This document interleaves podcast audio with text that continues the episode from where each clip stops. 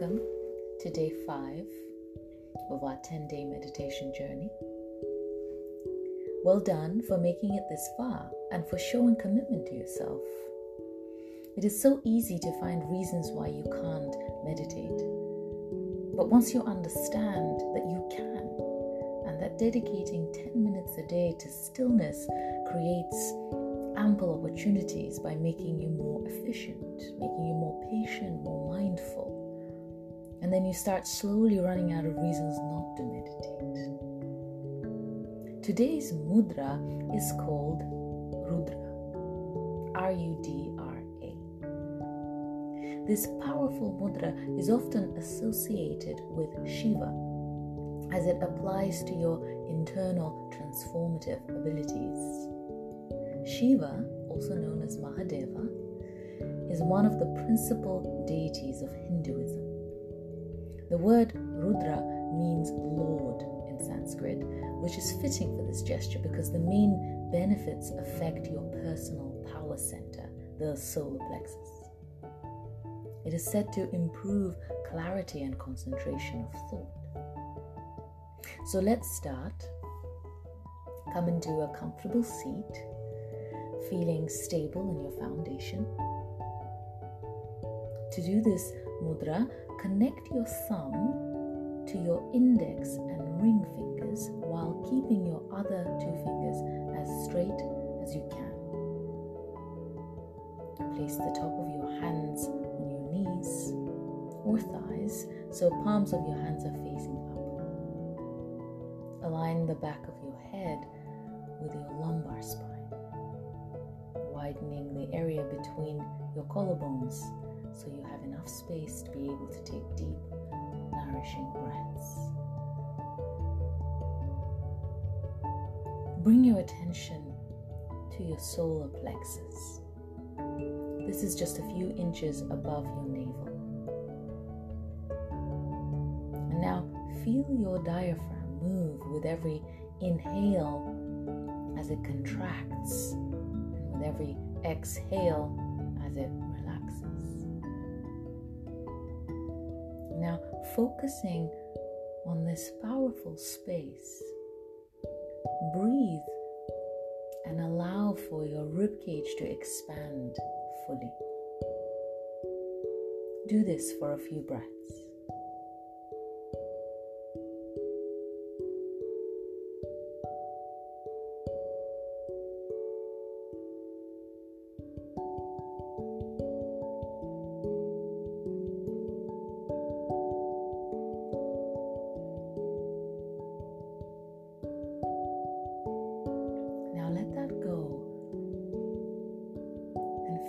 The smooth, gentle rhythm of your breath.